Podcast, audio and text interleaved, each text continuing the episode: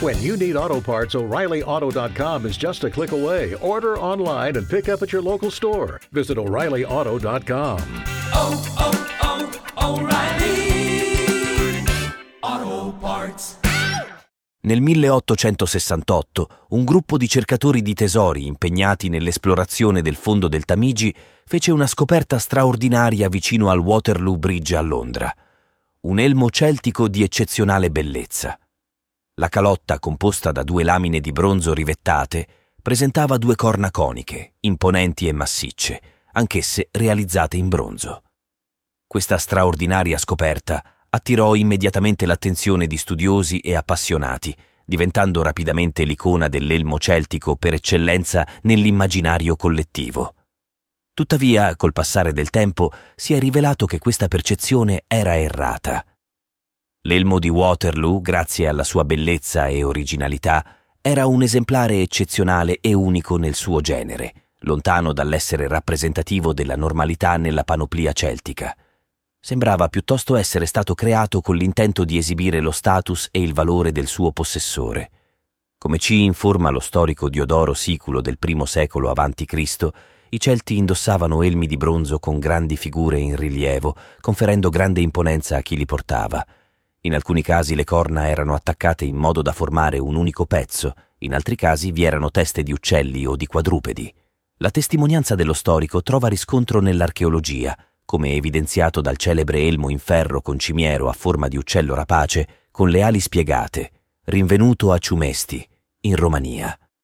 Inoltre, numerose sculture e rilievi, disseminati in diverse regioni dell'area di insediamento celtico, confermano la diversità e la ricchezza artistica degli elmi indossati da questa antica civiltà. Per quanto riguarda l'elmo londinese, risulta complesso stabilirne una datazione precisa. Analizzando lo stile degli ornamenti curvilinei realizzati a sbalzo, tipici dell'arte celtica lateniana, si ipotizza che possa risalire a un periodo compreso fra la metà del secondo e la metà del primo secolo a.C., quindi anteriormente alla conquista romana della Britannia. Sembra che i maestri artigiani della tribù dei Cantiaci o Cantii abbiano realizzato questo pregiato manufatto. Secondo le informazioni del geografo greco Claudio Tolomeo, questa tribù controllava l'Inghilterra sudorientale e la strategica piazzaforte di Londinium, Londra, prima dell'inizio della drammatica campagna di conquista dell'isola nel 43 d.C., guidata dall'imperatore Claudio. L'unicità dell'elmo di Waterloo risiede nella sua straordinaria rarità, considerando che solo tre elmi risalenti all'età del ferro sono documentati in Inghilterra. Questo in particolare rappresenta il solo esemplare non solo in Britannia, ma in tutta Europa, ad essere decorato con corna cilindriche. Ciò che colpisce immediatamente è la sua struttura, apparentemente massiccia, ma in realtà sorprendentemente fragile. Composto da sottili fogli di bronzo, l'elmo non offriva una protezione sufficiente contro gli attacchi avversari, sia a distanza che nel corpo a corpo, e pertanto non era adatto all'uso in battaglia. La sua funzione rimane quindi un mistero. L'ipotesi che emergerebbe, e che abbiamo già menzionato, è che l'elmo potesse fungere da simbolo di status, un concetto che trova riscontri nel contesto celtico. A tale proposito si può fare riferimento al celebre elmo risalente al IV secolo a.C. ritrovato nei pressi di Agris, in Francia. Questo straordinario manufatto in ferro, rivestito da placche di bronzo e laminato in oro, adornato con inserti in corallo, è un esempio di lusso e prestigio. Nel caso specifico dell'elmo di Waterloo, tuttavia, le dimensioni della calotta sembrano leggermente ridotte per poter essere adatto a un individuo adulto, suggerendo invece una possibile destinazione a una statua di pietra o a un simulacro ligneo di una divinità.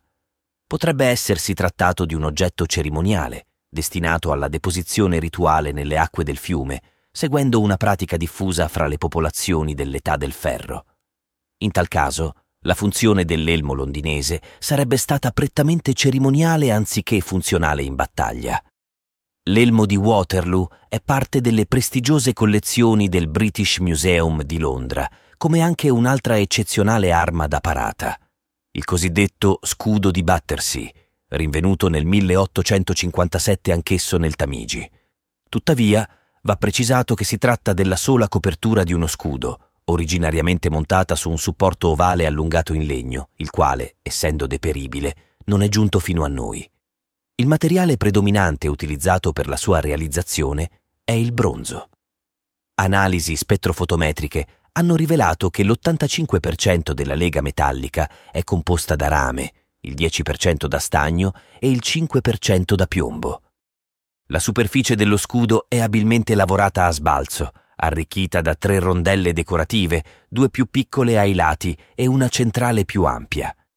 Queste rondelle sono a loro volta ornate con motivi floreali a palmette, curve a S e spirali, impreziosite da 26 inserti in smalto di pasta vitrea di colore rosso. Tali inserti sono sormontati da incastonature a forma di svastica, un simbolo benaugurante e apotropaico associato al culto solare. Nella parte centrale dello scudo spicca un robusto umbone a rilievo, anch'esso decorato con un inserto in pasta vitrea rossa e coronato da un motivo a svastica. Questo elemento trova un parallelo nel caso dello scudo circolare di Wandsworth, anch'esso recuperato dal fondale del Tamigi e datato fra il IV e il II secolo a.C. Per le sue imponenti dimensioni, con quasi 80 cm di lunghezza, oltre 35 di larghezza e un peso di oltre 3,5 kg, il cosiddetto scudo di Battersea si presenta come un oggetto totalmente inadatto al combattimento, sia per la sua imponenza che per la preziosità dei materiali e la raffinatezza delle decorazioni. È probabile che anche in questo caso si tratti di un'arma prodotta esclusivamente per esibire la ricchezza e lo status sociale del suo proprietario, destinata poi a essere gettata nel fiume come offerta agli dei. Una situazione simile si riscontra nel caso di un altro notevole scudo di bronzo, quello di Witham, recuperato nel 1826 dal fiume omonimo fra Washingborough e Fiskerton nel Lincolnshire. Oltre alle sue forme oblunghe, alle applique circolari con teste di uccello e all'umbone centrale sporgente, quest'ultimo era originariamente decorato con la figura di un cinghiale dalle lunghe zampe, realizzato in cuoio, pur essendo oggi purtroppo quasi completamente distrutto. Questo dettaglio potrebbe rappresentare l'emblema tribale del proprietario dello scudo o una rappresentazione del dio celtico Moccus. Oltre alla sua innegabile iconicità, il prezioso scudo è avvolto da numerose incertezze, a partire dalla dubbia datazione della sua creazione. Ancora oggi non esiste un consenso definitivo su questo punto.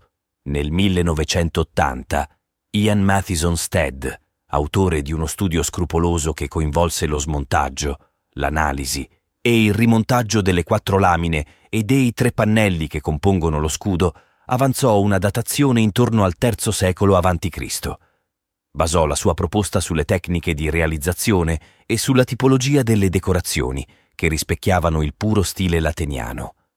Altri studiosi, d'altra parte, pendono verso un'assegnazione più tarda al primo-secondo secolo d.C.